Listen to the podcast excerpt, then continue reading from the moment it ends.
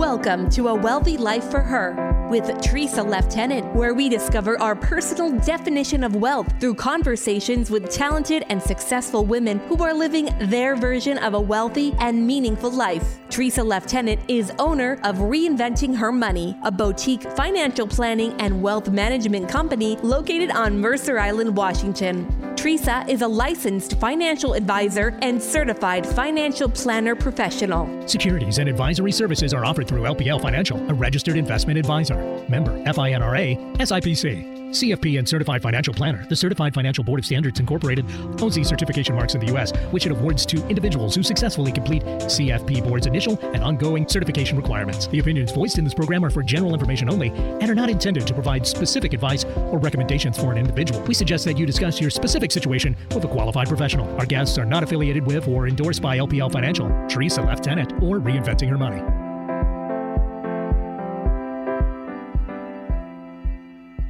Hello, everyone. Welcome to episode two of A Wealthy Life for Her with Tresa Leftenant, where we explore how women can create a meaningful and abundant life on her terms. And remember that a wealthy life is not just about how much money we have in the bank. True wealth is really found through pursuing a balance between all things that are important to you. The mission of my show is to engage in casual yet deep conversations with wonderful experts who are living a wealthy life on her terms. We'll explore what it means to live a wealthy life and learn some specific ways that our guests are doing just that. And as a certified financial planning professional, I'm going to share some tips and ideas to help you have the money you need to pursue your own version of a wealthy life. Now, I have to begin today by acknowledging that we're kind of in a bit of a pickle here in America, aren't we? Uh, in Seattle, as uh, I'm recording this, we're in, I guess, our first 24 hour period of a required stay at home order, but I've been staying at home for a couple of weeks. I know most of the Seattle people have. Uh, we're trying to keep our trips to the store and to the refrigerator at a minimum and also walk our da- dogs. I think my dog is looking at me like, You want to go out again? Uh, where before it was the other way around. Uh, you know, I personally have two healthcare workers in my family. One, uh, my daughter is kind of at the front lines right now fighting the fight in Los Angeles. And then my husband is an anesthesiologist who works part time, and his next uh, job is in California. So he'll be leaving in a few days to uh, to help folks uh, who need surgery. And you know, we're just in a time when we really don't know what's happening next. Uh, I, I think it's helpful to think, okay, what are my current priorities right now?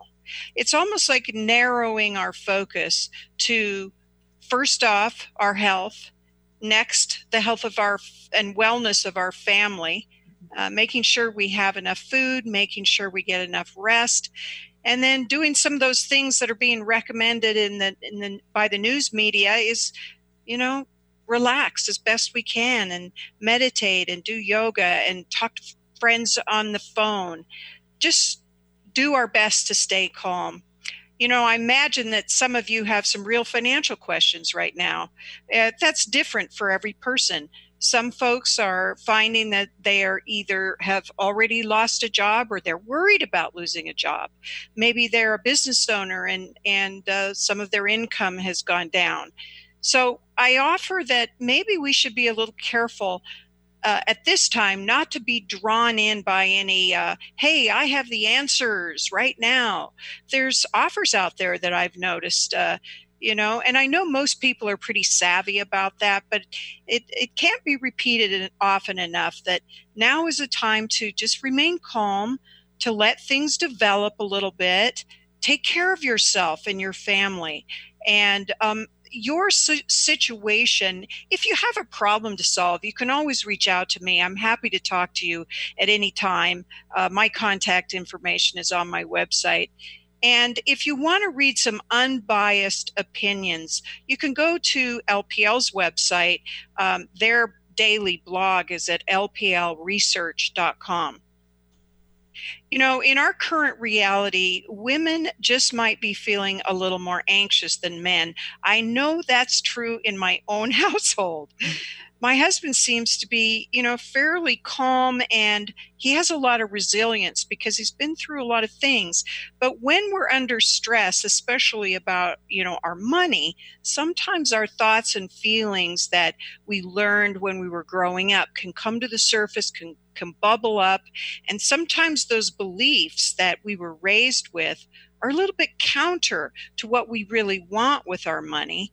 And our fear and anxiety about our financial situation can be heightened at this uncertain time. So, what we're going to talk about today with my lovely guest, Debbie Ch- Page, is how we can bring some awareness to our what I call our early programming around money and see if you know, we can maybe give ourselves a little bit of relief if we seem to be a bit anxious about money right now. And we're going to talk about all sorts of ways to do that. So let me introduce my guest to you right now. Uh, Debbie Page is a business coach for women entrepreneurs, and her main priority is to help her clients keep more of the money they make. I think we can all say that's a really good thing to know how to do. So, Debbie is an internationally recognized entrepreneur, a business coach, and an advocate for women's economic independence. Yay, Deb. And she is recognized as a leading authority on cash flow for women in business. For over two decades, Debbie has worked with women and money and has acquired, scaled, and sold two businesses of her own. It is safe to say that whatever high or low any woman is experienced in her business, Debbie's been there and knows the way to get through it.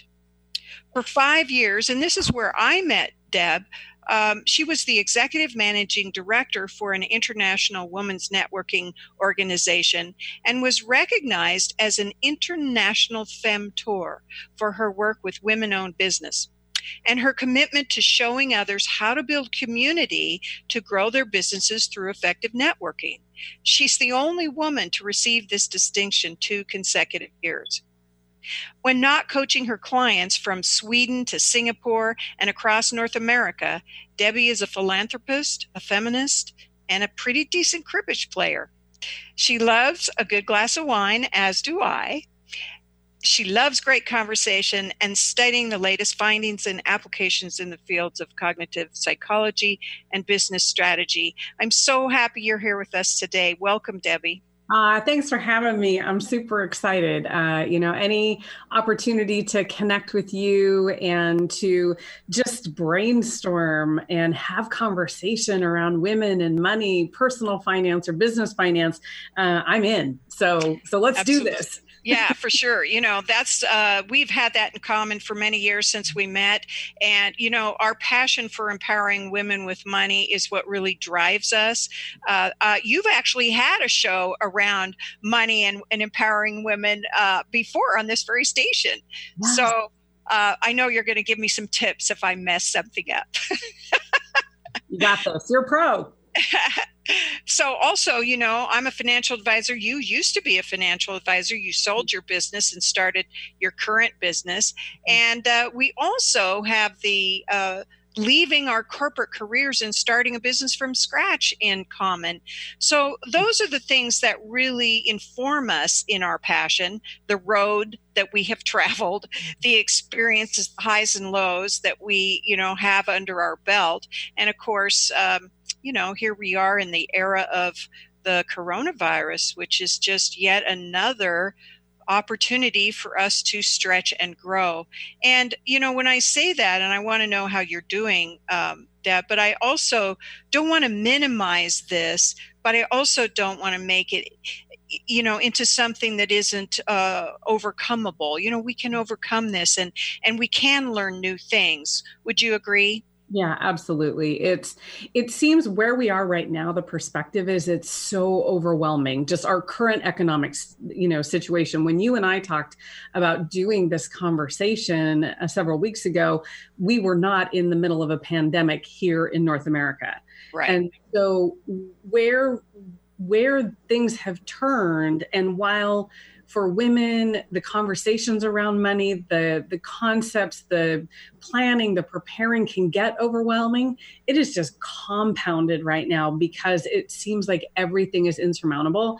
And Tresa, you and I will be the first to reach a hand out and to whether as a man or a woman and right. to just take a deep breath. It's going to be okay. It doesn't feel like it right now but we will get through this. We are going to be okay. And there are things that we can learn. You know every time a situation happens economically whether it's in your personal finances or whether it's in your business finances or whether it's in the world economic situation there is an opportunity to learn something to take it in and then to figure out how to apply it as a best practice in your own life. I, I so totally agree. You know, one of the things that in my business that I learned was when I began to be able to truly envision or have a vision of a future um, result. Mm-hmm that gave me more opportunity to feel like I could get through the problems, you know, because I was already envisioning a future that I didn't have right now. So that's something that can really be helpful is to remember that if you have a vision of your life eh, that is in some way improved or better, that's still there. It's, and it's still something that we can hold on to yeah for sure. It just this is this is a moment in time and we don't know how long this moment is going to last and uh, we as humans love to have control over things and this is not the time we get to do that but you know, to that point, holding on to that vision that you have. And even though it seems to some people right now, everything, whether it's their retirement portfolio, whether it's the money that they had set aside for a second home, whether it's money they had set aside for a kid's college education, to start a business or money to grow their business, whether it feels like it's all like sand slipping through your fingers right now, just take a deep breath and know that all that is still there for you. None of that has been taken from you what I would just encourage you to take a deep breath and think through is that it just may be you're going to get there a different way than you thought. Yes, and I know we're going to touch on that in just a minute. Before we uh, take a little break, I, I do want to talk about, um, y- you know, how uh, this type of an experience can really broaden our perspective and our opportunity to get to know ourselves a little better. Uh, part of a coach's job, my job and your job, is to help people understand how they work as a human being and we all are different aren't we? You don't respond to challenges in the same way that i respond to challenges and everyone else that's listening is has their own way too. None of it's right or wrong but understanding yourself and understanding what you need to to not only survive but thrive in in challenging times. I think that's something that's really important to use this time right now to learn more about yourself. What would you say to that I 100% agree. Um, now is the time for self reflection, mm-hmm. uh, to uh, just move, as I say, become part archaeologist, part detective with your own being, gently moving things away. Uh, this is not the time to rip band aids off. This is time to be very gentle with yourself. But, you know, we're going to have some self imposed quiet time you know, and let's put it to good use. Maybe now is the time to go on a journey of exploration and self discovering around money beliefs and habits and patterns and behaviors and and without judgment understanding a bit more about ourselves. So as we navigate through to the other side, not only are we a stronger version, but we're also stewarding all those other people in our lives along with us, whether it's little people, whether it's partnered people, whether it's external family people, friends, like you have this really unique opportunity right now. So 100% agree. Awesome. So, what we're going to talk about when we get back is I'm going to ask Debbie about why women in particular are a bit more challenged in their ability to earn big money. And and I'm you know I'm going to compare women to men only because it set a con it sets a context. I'm not saying that there's anything better or worse in any way. It's just that this is a way where we can get a handle on a on an idea or a concept if we do a little bit of comparison. And i think it's you know not a surprise uh, that women actually have a little bit more challenge in reaching for those big dollars when they're in their business and and also um, asking for raises and and getting promoted and and so on. So when we come back we're going to talk a little bit about that. So we'll see you in just a few in a moment. Back to a wealthy life for her with Tresa Leftenant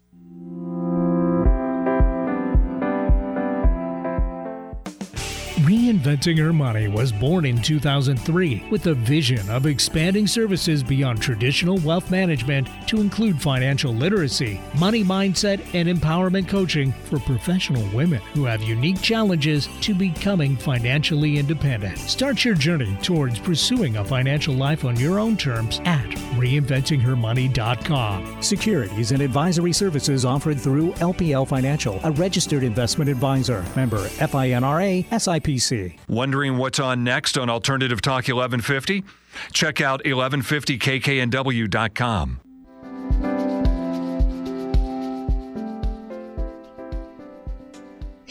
All right, welcome back with my guest, Debbie Page uh, business coach for female entrepreneurs and Tresa Leftenant. So before the break, we were talking about how women can take a little bit of time for self reflection and getting to know themselves a little more during this self imposed time at home. So, Debbie, why do you th- think women are a little more challenged with making money? And how do those early childhood me- messages, you know, create that, or how is that interrelated?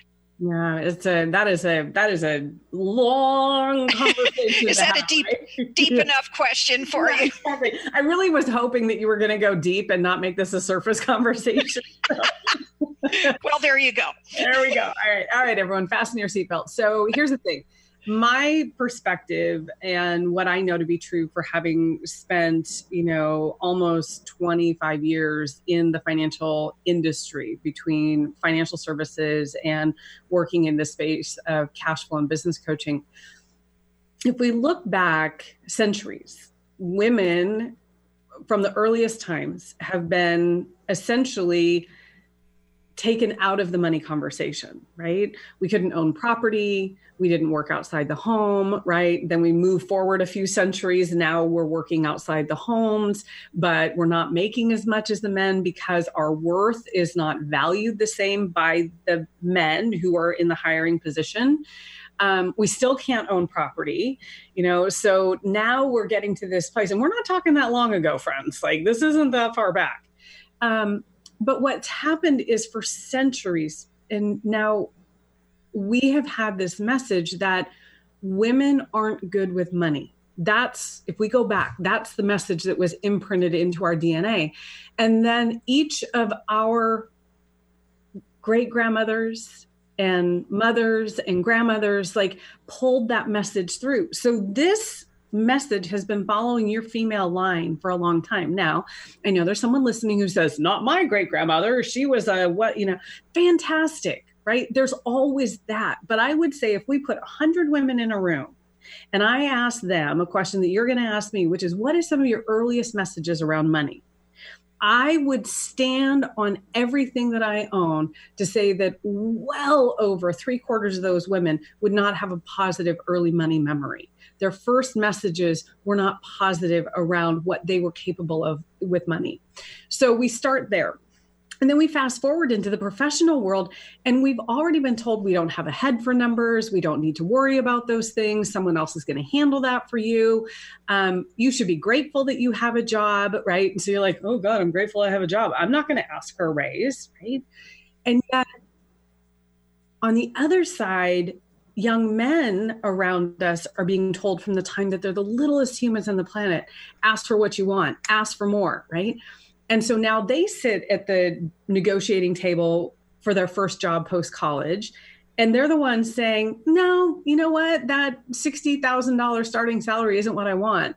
I want 75 and I want six weeks off of vacation because without it, I'm going to burn out. Right. And as women, we're like, okay, well, you know what? I'm going to take the $60,000 job. I'm going to take my two weeks of vacation. I'm going to work really, really, really, really, really hard. And hopefully someone's going to notice me. And that's, that's where exactly it starts, right. right? Yes. And so then if you have a business, now you start your business and you look around at the landscape and you say, Oh, I'm new at this. So I must not be able to charge very much, even though I know a lot about this thing. And that person's been doing it longer. So I'm going to discount myself. Right. And what I always invite people to do is that every time we do that, no one is considering the fact that the woman you're comparing yourself to probably did the same thing. So we have created this artificially deflated ceiling about what we have the capacity to earn. And we're doing it to ourselves unintentionally. And until we start to have conversations like this and get women thinking differently about money and the messages that we're telling the little women in our lives about money, it's not going to change. Yes. And so, you know, what I realize is that I've been a financial advisor, you know, for a very long time. I've been a CFP since 1990. I've been having these conversations with women that uh, every day for all those years, or almost every day.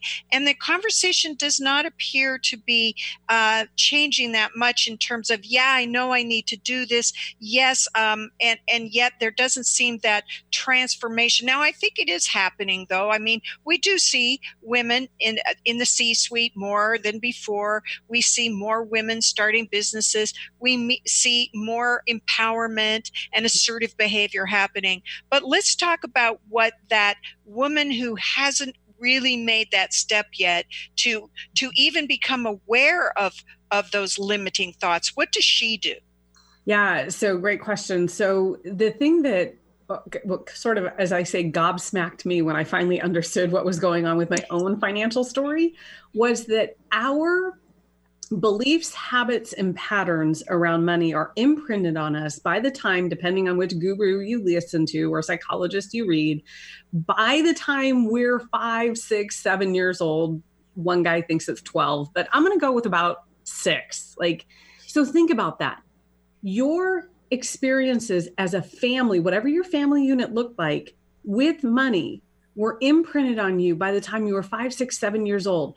And you, bless your heart, have been hauling these beliefs, habits, and patterns around in your little life backpack your entire adult life. And so now I sit here as a 50 year old woman and I didn't figure this stuff out until, I don't know, maybe a dozen years ago or so, like what this was really all about. And I know when I was an advisor, as you said, I would sit across the desk from women who were in their 60s, 70s, and 80s, and they blessedly were still hauling around five year old them's belief around money. And so, I'm sitting here nodding my head because you and I, I've, I mean, we know this reality so well. Mm-hmm. Yeah, and there, not enough people are talking to women about this and men because this applies to fellas too. But for our purposes here, for women until we can take that backpack off, open it up, start to unpack it, and put things in the right order and trace back to, oh my gosh, I know why I never charge enough. Oh my gosh, I know why I never asked for that raise. I guarantee you there is a point that we can plot on your life map that will unlock so many things around your personal current beliefs, habits, and patterns around money. And it starts with the money bio. You know, we've talked about this, Tresa. It's something that, and I don't know if you want to go here yet, but it's something that everyone can do. You're going to have some time on your hands right now. and it's a low tech exercise. And here's the other thing I would say is if it's something you're doing it, have everyone in your household do it right now. Like, make this a family exercise. So many families are really struggling with, oh my gosh, what should we be doing? You know, I don't know how to homeschool my kids, or, you know, I don't know how I'm supposed to work with my husband, you know, in my in my kitchen while I'm trying to do my conference calls. Like, everyone's creating a new work environment for themselves, and the money bio exercise could be a really interesting exercise, and especially if you're a parent or an influential adult of little people and you want to do this with them, it will open your eyes to how they already see money and give you the opportunity to create some educational opportunities to shift some patterns so they have healthier relationships with money. Um, and a money bio is real easy. You take a piece of paper, uh, just ruled or unruled, depending on how structured you'd want to be. Um, I like order, so I prefer the ruled paper. Uh, and you start with, you know, a zero and a one, and you put one number for every year up to your current age. So I'm 50, so I would probably give myself two or three lines and I would start at zero and go up to 50 and i would give myself some quiet time and this is what i need everyone listening to do is give yourself some quiet time and think back what is your earliest memory of money? And it could be a memory of money that you have or it could be a memory of money that is that you has been given to you. you. You don't have to unpack all of it yet. Just earliest memory of money. My earliest memory of money, I'm about two or three years old. Um, I know this because there's a picture. Now, I don't know if the memory is what I hold on to or if the picture creates the memory, but for me, that is my earliest memory. And that early memory is my dad was in sales. I'm two, three years old. I'm sitting on the bed in our apartment in Portland, and he had just won a sales contest. And he came home with a stack of $20 bills. I don't know how many were there, but it was a lot of money when I look at it now. And I'm holding it all in my hands, and I'm just joy filled and gleeful. Now, that's not my feeling. That's my parents' feeling, right? The relief that they felt about whatever was happening at that time was the joy that I was picking up on as a kid because I'm two or three years old. I don't know what money is then. Right. But I picked up on their emotion. And that's my earliest memory of money. So for me, money is a thrill right? It's mm-hmm. this feeling of excitement that comes up. And so out of that, you get to explore what happens when you get that feeling of a thrill, right? Most people go into not the healthiest habits, patterns, and behaviors, right? So that's a that's a money bio exercise so i want to i want to go a little a step further but i, I want to tell you about one of my uh, you know money was such a big thing in my family because my dad was a banker yes. and so he was talking about money and talking about you know his clients and and for me you know what he was doing was lending money to business owners mm-hmm. which is kind of ironic because i didn't know that i would be an entrepreneur until i you know i'm in my my late 40s so but the part that reminded me was my dad would get a bonus every year. Hmm. And he would put cash in a envelope at christmas time hmm. and put the envelopes in the tree you know of, of the christmas tree. And i remember that i would be looking for my envelope and looking for my envelope. I really wanted the envelope only over any other toy because I knew I would have cash and I would have control over what I could buy with that. But of course, the the result that um, I tracked back or forward into my life was that as soon as I got the cash, I spent it. And, you know, I'm sure that's a typical behavior pattern that you see mm-hmm. around, you know, women who feel like they don't have enough, can never get enough. It's like the deprivation of that. And so we compensate by spending too much. Mm-hmm. And I know there's lots of people out there who have good savings habits. I'm not saying that. But what, you know, do you have that experience with women? This deprivation because of our mindset creates this overspending mm-hmm. It's the uh, the best analogy that I use is from one of my um, favorite books, one of my favorite authors, Mike Michalowicz, and his book Profit First. And he talks in Profit First about the toothpaste principle. So think about toothpaste, right? You get that big tube of toothpaste and you are putting it out there and you're just squeezing it on and you you are not being judicious with how much paste is going on that brush and you're getting in there and getting it all done. But you know what happens when you get down to that little nubbin, right? You're just like you know, you're like, oh, I better be careful with how much toothpaste I have. So I better not use too much. The same thing, it's the same psychology that's working in our brain is that when we have a lot, we tend, without awareness, to get really free and easy with it. But when it shrinks in the tube, like the toothpaste, all of a sudden we get really scared and we hang on to it super, super tight. And you can see that in a thousand places in your life. You can look in your pantry right now, and I guarantee you, that box of Oreos or that bag of Oreos that you bought before all this started, you know, you were free and easy eating those cookies, no big deal. But now that you're probably like four or five days away from quote unquote being able to go to the grocery store, oh, I don't know if I want to eat that last cookie now because when I do, it's gone. You know, money's the same way. Okay, so this is perfect because now we can take that next step that, okay, so we have this tendency, and let's all admit it, it's probably uh, people are nodding their heads as they're listening to this as they recognize this in themselves. So, what do you recommend to your clients to sort of smooth that out yeah. you know so that so that we don't feel that awful scarcity feeling, you know, that feeling is not fun to have. Like, mm-hmm. I don't have enough. So, mm-hmm. how do we smooth that out? Really scary. And you can apply this to lots of things in your life. Yes. Um, so, when it comes to money, so once you get through the money bio exercise, you know, go back through and read it no judgment on yourself. Just be curious. That's one of the great gifts i was ever given from one of my first coaches was be curious about this. What comes up? What are the themes or the patterns or the words that you see? Those themes patterns and words are your beliefs habits and behaviors, right? So get clear on what those are, pull some of them out, put them over on a second piece of paper, um, and look at what are the top two or three things that I currently feel or believe about money, my money, and write them down. And then think about from where that is, how might I like to feel? So, for a lot of people, if we go through this exercise, it might be again to this point of scarcity, right?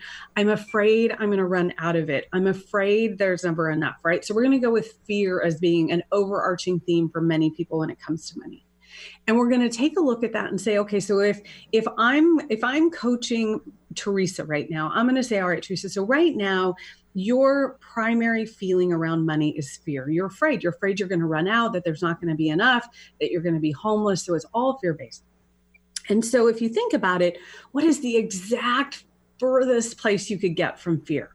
Like if you weren't fearful about running out what would be the feeling you would have right and people will say things like i'd be joyful and expansive and abundant. It's like okay so you're in this place of you're afraid you're going to run out of money and the exact opposite of that is to be abundant. And again we're not talking about overspending. We're talking about just this feeling of there's enough right? So we now know the two ends of the of the road that we're looking at here. And my first question is going to be to get from fear to abundance does not happen overnight it's going to take a series of daily right actions. So, my first question is going to be what is one thing you could start doing to move yourself from fear to abundance? You know, somebody might say, I could create a money mantra. Great way to start. We need to reprogram the tape that's going on in our head, is the first thing. So, that's a good first exercise that I love people to take. So, we create a money mantra. And then I might say, with that money mantra, we want to put it everywhere so you see it. You need to say it out loud. Um, my money mantra goes off on my phone every day at 5:05 p.m. It's a reminder for me to wrap up my workday, and it's also a reminder for me to be grateful for all the money that's around me, even though I may not have it in my hand. Right. So that might be the first step. And then the second step, after we do that for 30 days, right? This isn't we're going to pile all these on like a sandwich. We're going to do one at a time. And then the next step I might say to somebody is, okay, well, now that we've done the money mantra, and so we've started to shift that tape. So we've gone from, okay, I'm scared, but I'm feeling more confident. So we're moving along the road. Um, maybe the next thing is we're going to create a mindful money practice. And mindful money practice could be a daily check in with all of your accounts. We all do bank balance accounting anyhow, but usually the bank balance accounting is, oh gosh, I can't believe there's nothing left. Like there's more month than money, and where was payday, and all this other stuff. But now we're going to do a mindful money practice. And again, we're going to change the reaction. We're going to set a tone or intention before we open up those bank accounts, before we start moving money around. So that might be the second step. And then the third step is actually going to be all right, what does abundance mean to me? Is it a number? Is it a thing? And then how are we going to break that down? So you can put yourself on this path, breaking it down step by step to move from one thing to another. And you're going to slip sometimes. You're going to slide backwards. The world's going to get off kilter. And the more of these things that you have layered in for yourself, the more successfully you're going to be prepared to pick back up and to continue moving forward again. So I just I've been taking notes. I hope everybody else that's listening has been taking notes because you know there, you can never do enough work on this. Uh, you know, it's a con it's it, it's a continual mm-hmm. um, habit and process to begin to uh, peel away layers about what kind of thinking may be in your way in terms of getting what you want. Mm-hmm. So when we come back in a moment, I want to maybe turn our conversation a little bit more towards female business owners and how they can start using some of these tools to you know change their mindset and therefore their results with money. So we'll be right back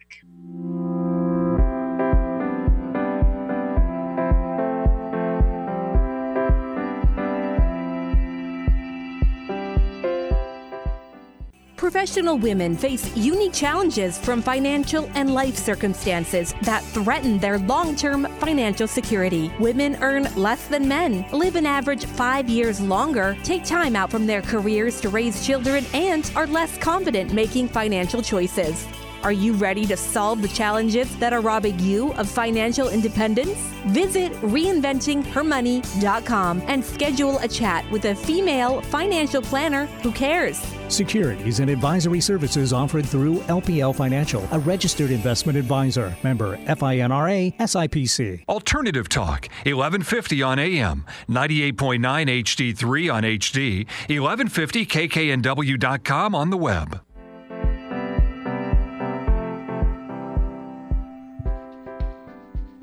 All right, welcome back to A Wealthy Life for Her with Tresa Leftenant and my guest, Debbie Page. And we're talking about how to create a positive money mindset, not only for your personal finances, but also specifically for entrepreneurs and women business owners.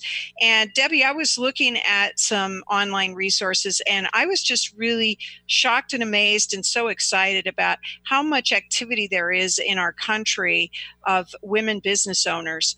Uh, uh, a online resource which i have not verified of course but some of the statistics generally are that women in the united states um, own 12.3 million businesses. That's women owned businesses. And they generate the income is around $1.8 trillion a year. 40% of US businesses are female owned. So we're making such great strides and getting more empowered and confident to step out of our corporate jobs and really pursue our passion work, pursue that um, ability to really give our gifts our superpowers that we have to to the world and to do what really makes us happy uh, fills us full of energy. So women are starting a business at a really fast pace. So what are some of the obstacles that your clients face when they are choosing to become an entrepreneur yeah, so there's a few things they face. Uh, first of all, most women business owners are bootstrapping it, like I did, like you did. Like we didn't have rich relatives, you know, doing this or trust funds that were supporting these endeavors. We we rolled up our sleeves and we figured it out. We use personal savings. You know, people use access to their own personal credit there's a lot of self funding that happens unfortunately they don't ask for additional capital and and more importantly they don't ask for additional capital when they don't need it. And so the challenge is eh, you know credit personally credit professionally you need to be building the relationships and, and beginning to present and make your case as a business owner to get access to credit at a time you don't need it. Because i promise you right now for small business owners in this country who did not sit down, have long conversations with their business banker, really know who that person was, and begin building a line of credit, it's going to be really hard to get one right now. And at a time when it could really have supported them. So they're starting businesses super fast. They're doing it based upon a passion and a purpose. Unfortunately, though, they're not focused on profit. So, so many women do what they do because they fell in love with an idea or a concept or an industry, or they they saw a need or a problem that they knew they had the solution for and they brought this to market.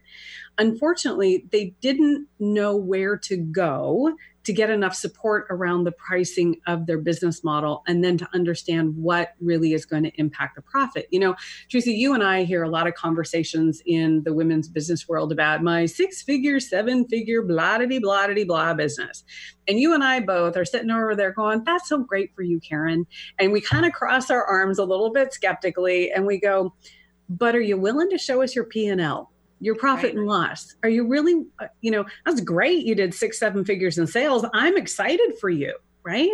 But I know as a business owner, when I had my brokerage, you know, we cracked seven figures, got into the second seven figures, kept going from there. And you know what? My P&L did not reflect those seven figures, right? right. And so we have to, as women, start to have conversations around this. We have to start taking away this fear, shame, doubt, worry, embarrassment conversation mumbo jumbo that's going on in her head, thinking that, oh my God, if I talk to Debbie about what's really going on in my business, she's going to think I'm a horrible human being. No, Debbie's not going to think you're a horrible human being. Tresa's not going to think you're a horrible human being. We're going to look at you and go, right on, sister, for acknowledging there's a gap that you want to understand so you can be a better CEO, CFO, and business owner yourself. That's what needs to happen and and i just want to stop and just reinforce what you're saying it, it, this is the first step to transformation in your financial life whether it's your business life or your your personal finances is is to really uh, t- t- take a deep breath, be courageous, and face what's true. Because if you don't know what the starting point is, and then give yourself permission to dream a little bit and know what you really want, then you can figure out how to get from A to B. And of course, you know, there's a lot more education out there now about this is how you succeed as a person but but it still seems like when it comes to money there's still a bit of hesitation and and so much worry about judgment and um, from other people. We we have to encourage all women just to to try to let that go and do what you do move forward as best you can.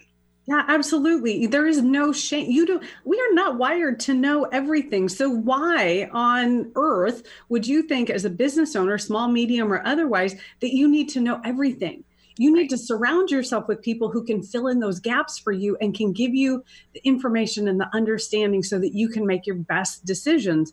One of my clients is an ex- excellent example of that right now. You know, it, she doesn't have a head for numbers, as she said. And I said to her, We are going to reprogram that message because you do. You have the aptitude to start a really successful business now you also have the ability to understand those numbers. And I'm not going to let you get away with telling yourself that story anymore. Well, you're such a great advocate for women in that regard. Um, you know, in my business history, that was one of my biggest obstacles that I had to face was okay, I have to get over this emotional um, reaction that I have in my own head that I need to be need to act like I'm bigger than I really am. And you know, I have to say, I'm so grateful that I've done the work on myself to now I'm so happy about the size of business that I am, you know. I'm I don't need to be bigger. I'm growing, but I think we have to get over that, don't we? Um, you know, the, the that emotional sense that we need to be something we're not. It's okay to be right where you are. More truer words have never been spoken. right where we are. I also wonder too, Tresa, if some of that isn't wisdom. You and I are ladies of a certain season in life, right? and so, you know, when we're in our 20s and 30s, it's a different message that we're putting out there and you know we want other people to know us and like us and think we're super smart and then we get into our 40s and then we cross 50 and we're like eh, all right, this is who I am. It either works for you or it doesn't. I'm going to speak my truth. If it resonates with you, it resonates. And if it doesn't, that's okay.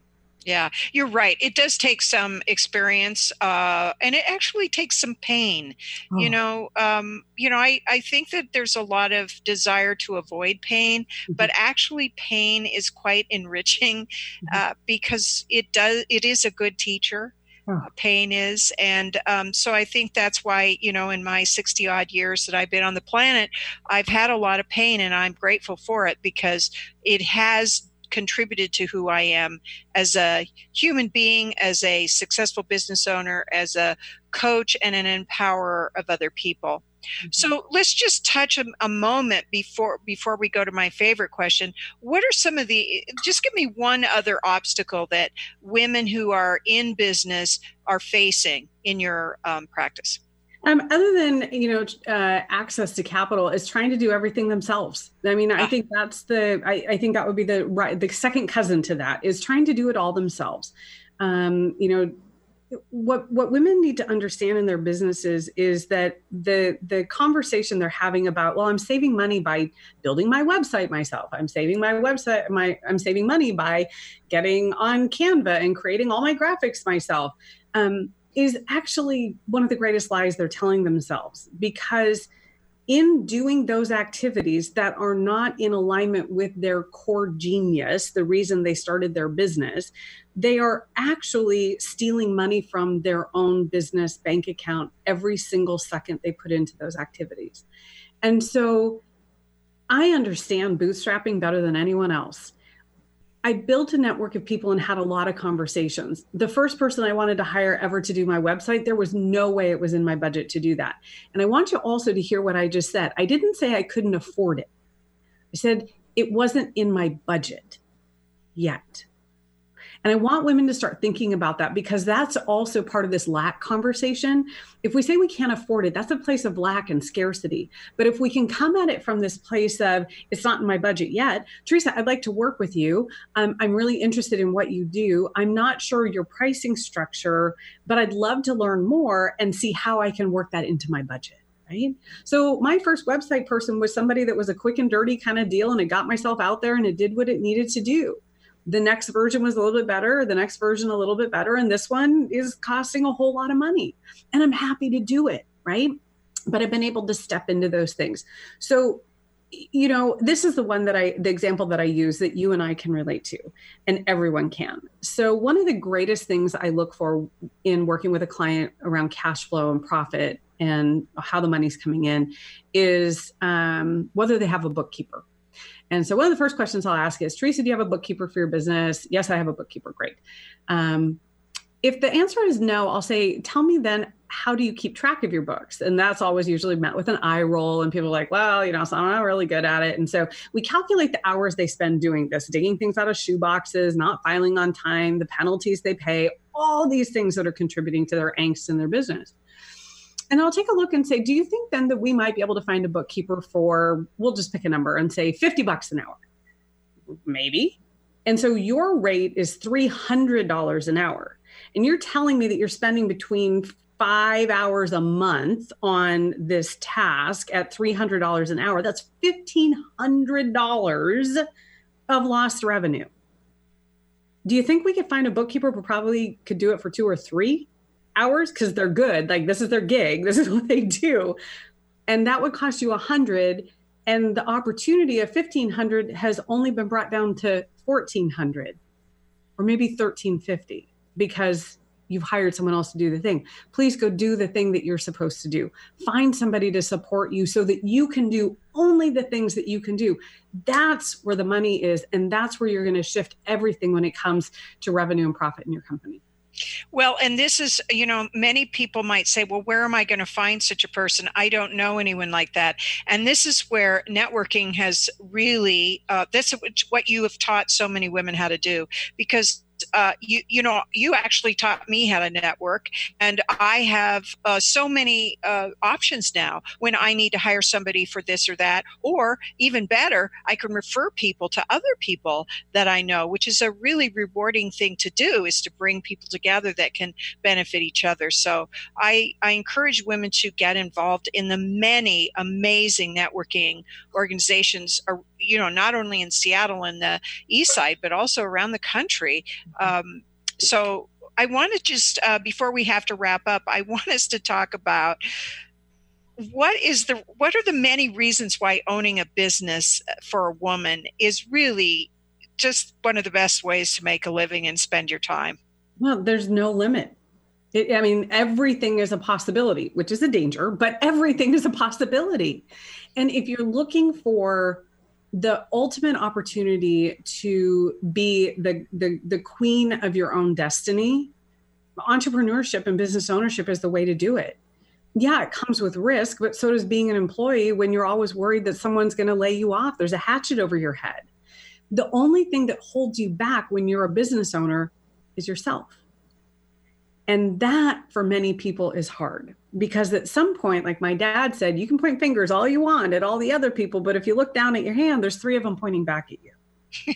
and when you're the business owner, the buck stops with you. And if mm-hmm. things aren't getting done, it's because you're not doing the things that need to get done. But I, I, just, you know, I didn't start, Tresa, to be a business owner. I mean, I was the first person in my family to go to college. I grew up lower middle class. You know, my mom worked in a packing plant, packing apples and rotten pears, and my dad was in retail sales. And, you know, we just, we got by right we had lots of love we didn't have things you know that other people have but we had lots of love and and my goal was to go to college, get out of my little town, and aspire to middle management. That was it. You know, I saw Working Girl, right? I was going to be Melanie Griffith. I was going to have the briefcase, and that was it. And then I got out and I got a taste of that, and I was like, "Hmm, this is it." I, feel like I got more to offer the world than this. And that's what started me on that path. And you know, the thing is, ladies, too, for those of you listening, you may not be ready to jump in both feet right this second. But a side hustle is a great way to get it started. And I'm going to tell you this when you do a side hustle, though, treat it like a business, not a side hustle. Set your hours, put your marketing plan together, look at your pricing, get your bookkeeper, know your numbers, run it like a business. You treat it like a business, and the business is going to reward you. Absolutely. The the part that I would say is the best thing uh, that has happened to me is who I've become mm. in the mm. process of making all the mistakes and and and having all the big wins and meeting the people that I've been able to serve.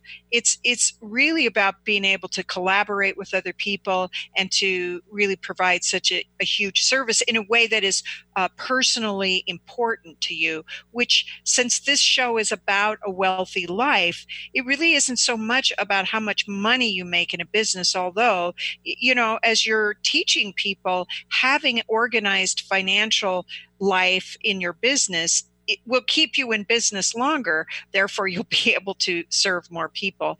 And not to mention, put food on the table and take some trips on the side and whatever it is that is important for you to do. But, you know, being able to live your values at work and being able to be the person who decides when you do something and becomes such a powerful person uh, that's really such it's really the only way to live a life in my opinion. So if anybody's listening that has been wondering you know should i do this? You have a couple of resources here that can give you uh, some nice uh, suggestions and guidance around you know how what that might look for you. So we just have a few minutes. Do you have one more thought you'd like to leave with everyone Gosh, you know, here's the thing. I um I, I think I want to make two points. Um when you are a business owner or if you're thinking about starting a business, you know, spend more time thinking about your rates and your pricing structure than your logo and your tagline. Um, the rates and the pricing structure are going to make sure that your logo and tagline are sustainable. And then the other thing that I would leave everyone with is because of where we are right now in the world economically and how things will shape up in the next two, four, six weeks, we don't know. I would say this, you know, again, I'm gonna I'm gonna pull from the book of pop here, right? My dad was he's just a hard working class guy, but one of his great messages to me from the time I was a young kid was, Deb, there are things that we can control and things that we can't. You're going to be healthier and wealthier by focusing on those things that you have control and influence on and letting the rest of it be. Right. So, to your point, Tresa, and to this conversation and this show, what we have influence over right now is not the market, it's not the pandemic. What we have control over is our thoughts and our beliefs and our actions. Focus there right now. Take this time to go inward. You're going to come out the other side okay. Absolutely. I, I I couldn't have said it better. And I want to thank you, Deb, so much for sharing all this wisdom with us today. Uh, if any of you who are listening would like to learn more about Debbie's private coaching and her programs, please visit her at www.debbiepage.com. And, you know, many of the concepts that Deb and I discussed today are priorities for both of us as we have conversations with our clients. So if you want to chat about any of your financial conditions, know that I'm here for you. You can learn more at my website, reinventingher.com, and you can send me a uh, request to chat there.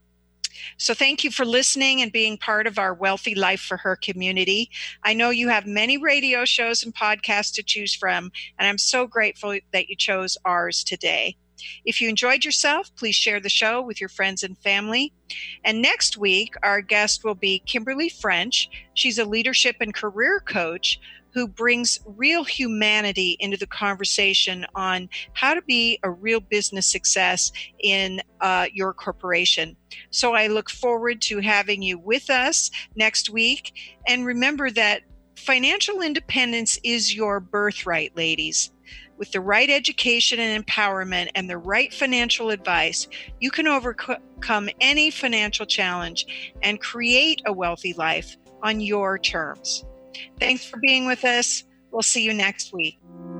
Tresa is founder of Reinventing Her Money and author of Reinventing Her, helping women plan, pursue, and capitalize on their next chapter. Available on Amazon. She is a certified financial planner and wealth advisor for professional women who aspire to a wealthy and financially independent life. Learn more at reinventinghermoney.com.